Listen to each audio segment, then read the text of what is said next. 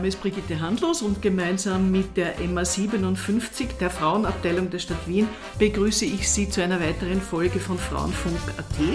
Wir blicken heute auf die Wirtschaft, den Staatshaushalt, die Finanzen mit einer jungen Ökonomin der Wirtschaftsuni in Wien. Willkommen, Anna Magdalena Schwarz. Danke für die Einladung. Hallo. Frau Schwarz, Sie sind derzeit Universitätsassistentin am Institut für Finanzwissenschaft und öffentliche Wirtschaft, eben wie gesagt an der WU Wien. Sie kommen gerade aus einer Vorlesung, wie Sie mir genau. erzählt haben. Derzeit geht es wieder in der Präsenz. Schauen wir mal, wie lange das dauert.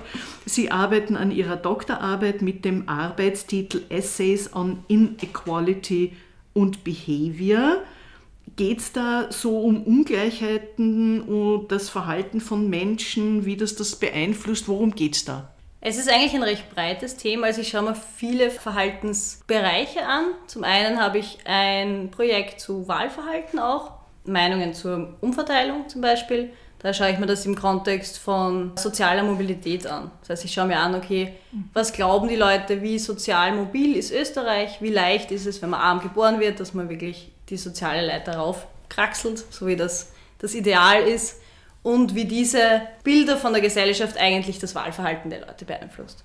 Sie haben sich in Ihrem Wirtschaftsstudium auch mit der Mobilität innerhalb der verschiedenen Generationen genau. beschäftigt, äh, wenn ich da richtig informiert bin, und welchen Einfluss Erfahrung, Wissens- und Informationsstand haben. Und Sie haben auch die Frage der sogenannten Working Poor in Europa betrachtet. Ja. Sie waren Studienassistentin am Institut für höhere Studien und Sie waren mal drei Monate bei der österreichischen Wirtschaftskammer in Guangzhou in China. Ja. Was hat Sie dort am meisten beschäftigt? Das heißt ja immer, dass China so total anders ist. Ist es das?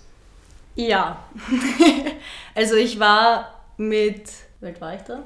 23, glaube ich. Kurz nach meinem Bachelorstudium bin ich dann dort so ein Volontariat machen gegangen es war eigentlich extrem spannend, weil man kommt halt irgendwie an, man ist relativ verloren. Es sind extrem viele Menschen um einen die ganze Zeit. Also es hat 15 Millionen Einwohner, ja, das merkt man auch. Aber es war eine super Erfahrung. Also ich muss sagen, ich bin extrem froh, dass ich das gemacht habe. Im Wirtschaftssektor, auch in der, sogar in der Wirtschaftsforschung, sind Frauen noch immer unterrepräsentiert mhm. aus Ihrer Erfahrung als Wirtschaftswissenschaftlerin. Warum ist es so? Ja, ich glaube, da gibt es viele Gründe. Ich meine, ich glaube, es gibt schon diesen ersten Schritt ins Studium hinein, wo es einfach sehr viele Frauen davon abgeschreckt werden, dass es doch sehr mathematisch ist, sehr viel mit Daten zu tun hat und man wird halt als Frau ein bisschen so sozialisiert, dass man einem das nicht so liegt und deswegen denken sich, glaube ich, viele Frauen, hm, Wirtschaft, Mathematik ist vielleicht nichts für mich. Das macht das Ganze natürlich zu einem sehr männerdominierten Feld. Gerade in der Wissenschaft merke ich jetzt, also ich bin seit zwei Jahren jetzt PhD-Studentin und bin wirklich auf der Uni und merke auch, wie die Forschung auf der Uni funktioniert.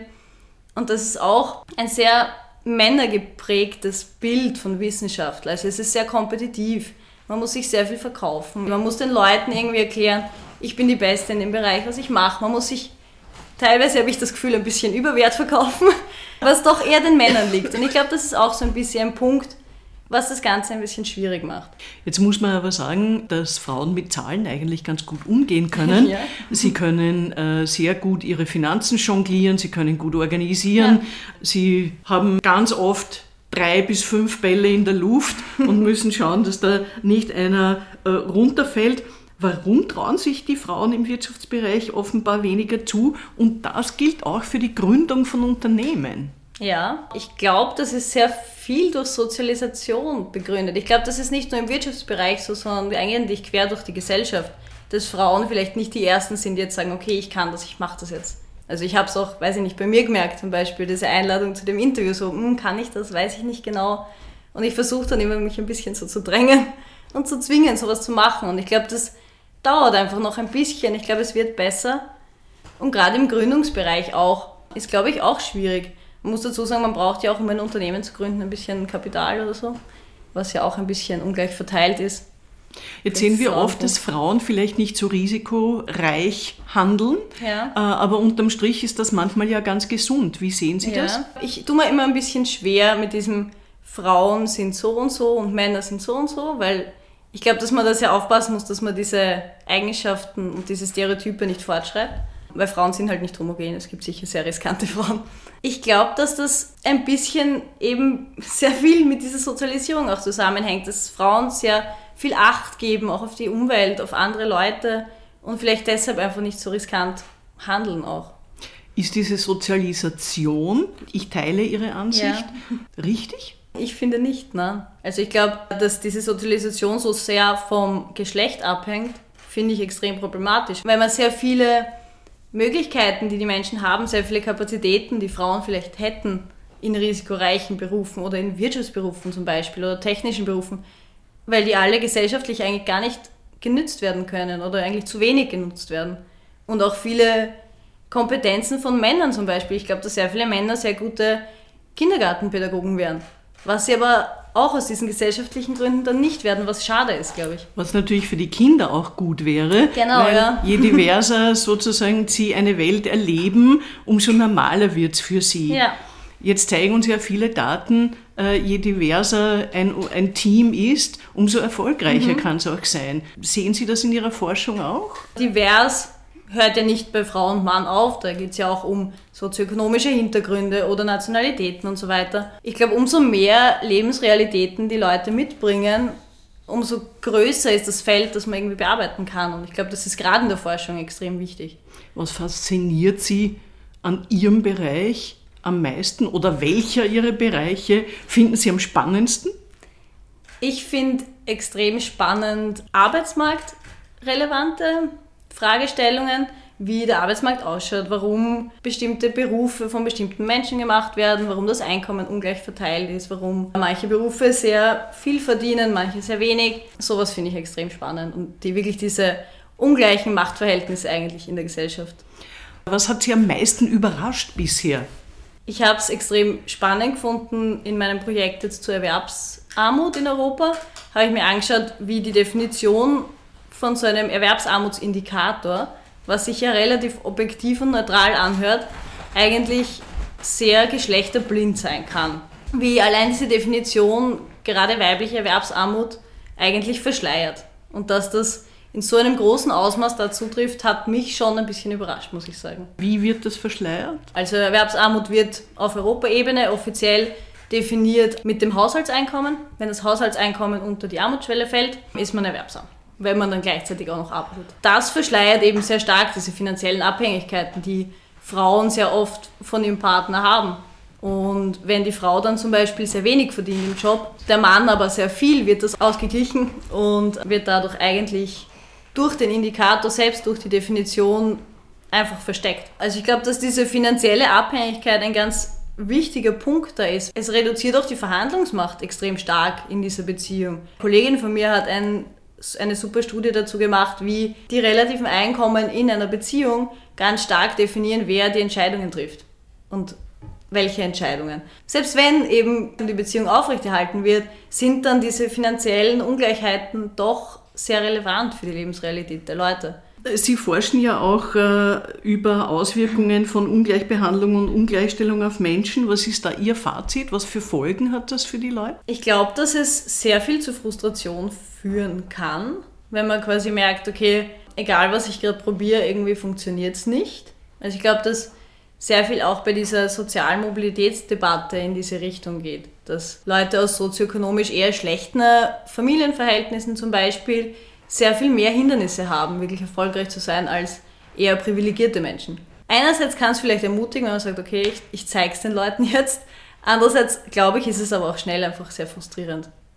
Noch etwas, was mich beschäftigt, weil Sie es zuerst angeschnitten haben, dass Sie sich überverkaufen müssen, ja. um sozusagen in dem restlichen Reigen zu bestehen. Warum fällt das vielen Frauen nicht ganz so leicht wie manchen Männern?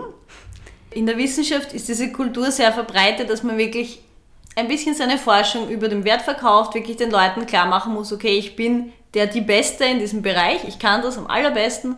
Man steht ja auch immer international in Konkurrenz zu extrem vielen sehr kompetenten Wissenschaftlern, Wissenschaftlerinnen. Ich glaube, dass das für Frauen schwierig ist, weil dieses sehr Selbstbewusstsein und zu sagen, okay, ich kann das wirklich gut, ich bin da wirklich gut darin, wird bei Frauen einfach sehr viel negativer bewertet als bei Männern, wenn Männer das machen. Und ich glaube, dass das sehr viel mit Erziehung und Sozialisation, sind wir wieder beim selben Punkt, zu tun hat und dass Frauen da einfach sehr viel mehr über ihren Schatten springen müssen, glaube ich. Ich gebe Ihnen völlig recht, weil wenn ich daran denke, wie viele Männer ich in Sitzungen erlebt habe, die so stundenlang ihre Pfauenräder mhm. schlagen und äh, ihre eigene Wichtigkeit dabei betonen müssen, wenn ich das gemacht hätte, hätten mich tausende Menschen unterbrochen, zu Recht übrigens, weil das ist ja. wahnsinnig zeitaufwendig. Ja. Und Frauen werden sehr oft als hysterisch, aufbrausend, mhm. handig bewertet. Und bei Männern ist es dann durchsetzungskräftig, kann sich genau. behaupten. Wie können wir das in Bahnen lenken, wo es sich annähert? Ich glaube, dass da ein ganz wichtiger Punkt ist, der, finde ich, auch beim Feminismus immer mitgedacht werden muss, ist, dass das Ziel soll ja nicht sein, dass Frauen so werden wie Männer. Also das Ziel soll ja nicht sein, dass alle Frauen dann diese Pfauenrede machen und auch stundenlang reden. Das Ziel soll ja sein, dass quasi jeder seine Eigenschaften so ausleben kann, wie er sie eben hat, irgendwie ein bisschen frei von gesellschaftlichen Normen. Ziel sollte auch sein, einerseits, dass sehr viele Branchen sich bewusst werden, dass verschiedene Eigenschaften wichtig sind, also auch in der Wissenschaft, dass vielleicht nicht nur wichtig ist, wie gut man sich verkaufen kann, sondern eben auch wichtig ist, dass man mal einen Schritt zurück macht und ein bisschen selbst reflektiert ich habe vor kurzem mit einer interessanten Frau gesprochen, die gesagt hat, je internationaler große Unternehmen werden, umso weniger Diskriminierung gibt es dort, mhm. weil die können sich die Diskriminierung nicht leisten, weil die so teuer ist. Ja. Weil du kannst äh, Kompetenzen, du darfst sie nicht verstecken. Ja.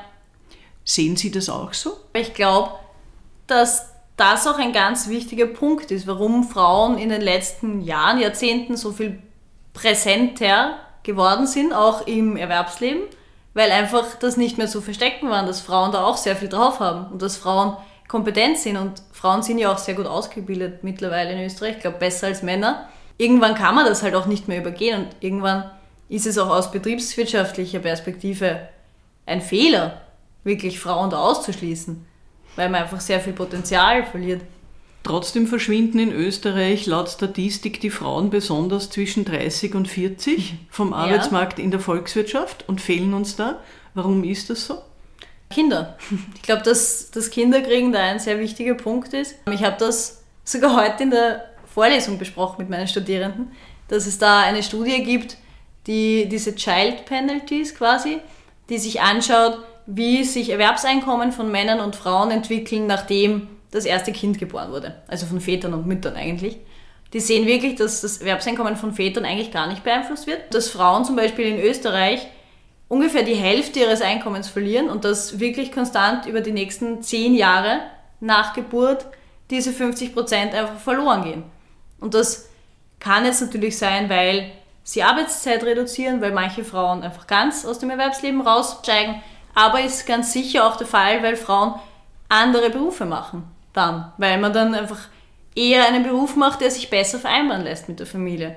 Vielleicht dann auch nicht die international renommierte Wissenschaftlerin ist, die am Wochenenden zu internationalen Konferenzen fliegen muss, weil das halt sehr schwierig ist zu vereinbaren, glaube ich.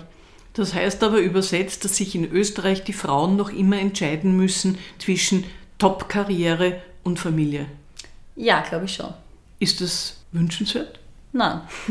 Was da wirklich der wichtigste Punkt wäre, wäre einfach die Männer da ein bisschen mehr mit einzubeziehen und wirklich darauf zu pochen, dass diese unbezahlte Arbeit, die ja Frauen, diese Sorgearbeit, die Frauen ja eigentlich durchgehend übernehmen und die mit dem Kind halt einfach sehr viel mehr wird, deswegen wird es da so schlagend, dass die einfach gleich aufgeteilt wird zwischen Männern und Frauen oder in einer partnerschaftlichen Beziehung. Ich glaube, dass das auch ein bisschen die Wurzel vielen Übels ist, weil natürlich, wenn ich sehr viel unbezahlte Arbeit übernehme, kann ich nicht mehr so viel bezahlte Arbeit machen. Bin auch sehr viel weniger flexibel in meinem Beruf. Beschäftigt Sie das selber persönlich auch? Ich muss sagen, zurzeit noch nicht. Aber ich glaube, irgendwann, wenn dann der Kinderwunsch möglicherweise kommt, wird das sicher relevant werden. Ich meine, ich habe das Glück, dass ich mit meinem Partner über solche Dinge rede und dass wir eigentlich relativ klar gemacht haben, dass das mindestens 50-50 aufgeteilt wird. Aber das ist immer relativ abhängig von der individuellen Situation. Was ist für Sie Feminismus? Feminismus ist für mich, glaube ich, der Kampf für gleiche Rechte, gleiche Chancen, unabhängig von Geschlecht. dass einfach wirklich, egal welches Geschlecht man ist, man frei von gesellschaftlichen Zwängen eigentlich leben kann und Entscheidungen treffen kann. Jetzt hat es ja in den 70er Jahren hat's ja so richtige feministische Kämpfe gegeben und mhm. Demos und mit Slogans und so weiter. Also der letzte Slogan, an den ich mich erinnern kann, ist 50-50, halbe, halbe. Mhm. Das hat ein bisschen abgenommen. Nehmen mhm. Sie das auch so wahr? Ja. Warum schon. ist das so? Ich glaube, dass die Leute ein bisschen zu wenig Zeit haben dafür. Ich habe das Gefühl, dass politischer Aktivismus jetzt nicht nur in, in Feminismusrichtung, sondern allgemein sehr viel abnimmt. Also weil viele Leute einfach sehr viel arbeiten müssen und dann, gerade als Frau auch, dann hast du Kinder, dann musst du die ganze unbezahlte Arbeit leisten und dann geht sich politischer Aktivismus einfach oft nicht mehr aus. Vieles hat sich ins Internet verlegt, ja. auf die sozialen Medienplattformen. Wie gehen Sie damit um? Ich nutze soziale Medien hauptsächlich beobachtend, passiv muss ich sagen. Aber ich glaube, dass soziale Medien schon sehr viel Potenzial haben eigentlich, weil die Eintrittsbarrieren sehr gering sind. Das heißt, es hat eigentlich jeder dort die Möglichkeit, sehr viele Leute zu erreichen. Was auf der einen Seite natürlich auch schlecht sein kann, weil natürlich auch schlechte Botschaften sehr schnell sehr viele Leute erreichen, aber auch gute Botschaften. Also man hat das, glaube ich, beim arabischen Frühling zum Beispiel gesehen, dass das wirklich sehr hilfreich sein kann, um so gesellschaftliche Kooperationen und Bewegungen irgendwie zu unterstützen. Dadurch, dass doch jeder dann sein eigenes Profil und seine eigene Stimme ist und dieser Kollektivismus doch in Social Media nicht ganz so rauskommt, kann es schon sein, dass der letzte Schritt dann wirklich sein muss, sich auch wirklich in der Realität zu treffen und zu engagieren. Was ja beim arabischen Frühling dann ja auch zum Beispiel der Fall war. Es kann, glaube ich, gut die Vorarbeit leisten, aber den politischen Druck, glaube ich, kann man auch auf den sozialen Medien nicht so gut aufbauen, wie wenn man jetzt wirklich in der Realität dann aktiv wird. Rechtlich ist ja in Österreich relativ viel passiert, was die Gleichstellung betrifft. Das muss man schon sagen. Also in den letzten 40 Jahren besonders. Die Gesetzeslage ist ganz gut. Was könnte trotzdem aus Ihrer Sicht besser laufen? Hm, vieles. Ich glaube, dass diese Verteilung von unbezahlter Arbeit ganz, ganz wichtig ist, glaube ich, als Startpunkt, wo man auch wirklich ansetzen kann, weil das auch eben der Grund ist für Gender Wage Gap, Gender Pension Gap, diese ganzen Ungleichheiten, die sich dadurch einfach auch reproduzieren immer wieder, dass da wirklich der gute Ansatzpunkt wäre auch, glaube ich. Natürlich mit dem einhergeht auch, dass sich Stereotype und Rollenbilder ein bisschen ändern und die Normen. Und ich meine, ich glaube, wir sind schon, gerade bei den Normen sind wir ein bisschen dabei, das zu ändern. Und hat sich auch relativ viel getan, habe ich das Gefühl. Also ich glaube, was für meine Mama jetzt nicht so okay gewesen wäre, wäre für mich mehr okay. Aber da kann man, glaube ich, auch noch einiges aufholen. Zum also, Beispiel? Meine Mama kommt aus einer relativ konservativen Familie. Da ist es sicher schwer gewesen, dieses, okay, man bekommt Kinder und ist jetzt nicht nur Mutter. Und diese Rolle, dass man das sehr schlecht angesehen wird, wenn Mütter arbeiten gehen. Ich habe auch zum Beispiel äh, mit meinen Studierenden heute, ich hatte heute eine sehr feministische Einheit in der Früh, muss ich sagen, habe ich mit ihnen so Umfragen besprochen international. Und da war zum Beispiel die Aussage, das Kind leidet, wenn es unter drei Jahre alt ist, wenn die Mutter arbeiten geht. Und da in dieser Umfrage haben die Hälfte aller österreichischen Befragten ne, zugestimmt. Das war für mich und war auch für die Studierenden sehr überraschend. Und dann haben wir uns die Daten zu Schweden angeschaut und dort waren es nur 15 Prozent. Da sieht man eben schon, dass diese Normen vielleicht ein bisschen besser werden, aber glaube ich auch noch einiges aufzuholen ist. Meine Mutter war schon auch zu Hause, aber sie hat immer viel gearbeitet und ich glaube, es wurde in meiner Jugend ein anderer Umgang mit Kindern gepflegt. Wir wurden als Kinder ja. in den Garten geschickt und dort waren 15 andere Kinder und dann haben wir dort gespielt und irgendwann mhm. mal hat die Mama geschrien, Essen kommen. dann sind wir alle essen gegangen und dann haben wir alle gebettelt, dass sie wieder in den Hof spielen gehen können. Das war ganz normal, das war meine Jugend, das war fantastisch. Auf jeden Fall hätte ich nicht gewollt, dass die Mama ständig daheim sitzt. Ich habe natürlich viele Freunde, wo die Frauen Kinder kriegen und dann arbeiten gehen und die Kinder sind jetzt so im Pubertätsalter und die sind alle irrsinnig stolz auf ihre Eltern. Mhm. Weil die was weiterbringen, weil die interessante Sachen machen, weil die was Gescheites darstellen. Und ich meine, was man auch nicht vergessen darf, nur weil die Mutter arbeiten geht, heißt es ja nicht, dass die Kinder zwangsläufig allein zu Hause sind. Es gibt ja oft doch auch den Vater, der ja da auch ein bisschen mitmischen kann. Wenn Sie Ihren Berufs- und Lebensweg anschauen, Sie sind eine junge, gut ausgebildete, erfolgreiche Frau, was beflügelt Sie und was behindert Sie in Ihrem Leben oder in Ihrem Wünschen? Beflügeln tut mich, wenn ich an Projekten und Themen arbeite, wo ich wirklich das Gefühl habe, okay, das ist für mehr Leute als für mich relevant. Also das ist irgendwie gesellschaftlich relevant, das kann irgendwelche Einsichten bringen, auch für Wirtschaftspolitik zum Beispiel. Sowas beflügelt mich, motiviert mich sehr eigentlich. Was behindert mich? Ich glaube, ich hatte bis jetzt eine sehr privilegierte Bildungskarriereweg. Mich hat sehr wenig behindert. Also ich wurde auch finanziell sehr gut von meinen Eltern unterstützt, was glaube ich auch sehr wichtig ist, gerade wenn man studieren geht. Ja, mir würde jetzt eigentlich nichts einfallen, was mich behindert. Ich frage Sie das nämlich auch deshalb, weil mir auffällt, dass den Frauen ein recht großer Rucksack vollgepackt wird. Also sie müssen nicht nur für gleiche Rechte für alle äh, ringen, sondern eben auch um Klimaschutz, äh, Antirassismus und Dutzende andere Dinge. Alles soll unter einen Hut gebracht werden und dann muss man noch schön sein, schlank sein, gescheit sein, die richtigen Strategien verfolgen, äh, eine gute Mutter sein, eine gut tolle Geliebte sein, ein tolles Kind sein, sich um die Eltern kümmern etc. Aus Ihrer Sicht geht sich das alles aus? Nein, glaube ich nicht. Wobei ich aber auch glaube, dass es zwei unterschiedliche Bereiche sind. Also ich finde es extrem bemerkenswert, wie sich die Frauenbewegung da selbst reflektiert hat und sehr viele Dimensionen dazugenommen hat, wie eben die Klassenfrage oder auch Rassismus und auch den Klimawandel oder die sexuelle Orientierung von Menschen. Ich finde das extrem mutig, diese, dieser Mut zur Komplexität eigentlich, dass man sagt, okay, das Thema ist komplex, wir müssen das irgendwie alles mitdenken, wir dürfen das irgendwie nicht mehr außen vor lassen. Ich glaube auch, dass Frausein an sich einfach nicht so isoliert betrachten kann, weil es sehr stark in der Gesellschaft, in der Wirtschaftsstruktur und alles einfach zusammenhängt. Also ich finde das sehr bemerkenswert, diese verschiedenen Themen. Und ich glaube, man darf sich aber auch da nicht zu viel vornehmen. Also ich glaube, Feminismus wird diese Probleme nicht alle auf einmal lösen. Die Idee ist, glaube ich, eher, dass man auf diese Dimensionen nicht vergisst, dass man sie mitbedenkt, dass man vielleicht versucht, verschiedene Frauen mit verschiedenen Lebensrealitäten auch reinzubringen in die Frauenbewegung. Ich glaube, das ist ein guter Anspruch, den man, glaube ich, auch politisch erfüllen kann. Das WIFO, das IHS, die haben äh, zuletzt äh, wieder Chefs und Chefinnen mhm. gesucht, beworben, haben sich ganz viele Männer geworden, sind es auch zwei Männer. Übrigens zwei, die ich sehr, sehr gut finde, von denen, was ich gelesen und gehört habe. Wenn ich jetzt zu Ihnen käme und sage, Frau Schwarz, Sie wären die geeignete IHS-Chefin, was würden Sie sagen? Ich würde sagen, ich glaube, ich müsste mal habilitieren.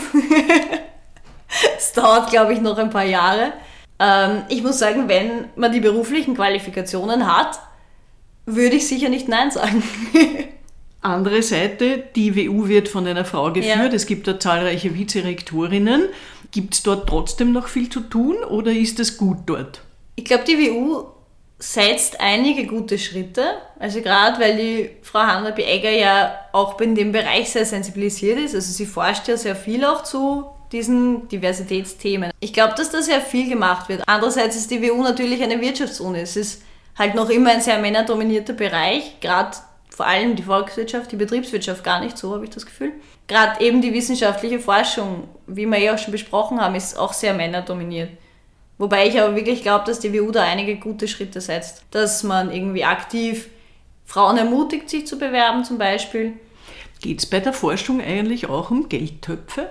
Ich meine, es kommt, glaube ich, darauf an, auf der WU, das, was ich mache, nicht, weil das quasi Globalbudget ist, ähm, weil das quasi einfach von der WU, vom Staat Budget ist. Dann gibt es aber sehr viele Bereiche, die projektfinanzierte Forschung machen, wo es wirklich darum geht, dass man Projekte akquiriert, Forschungsprojekte akquiriert, sich bewirbt dafür und dann ähm, diese Zuschläge kriegt.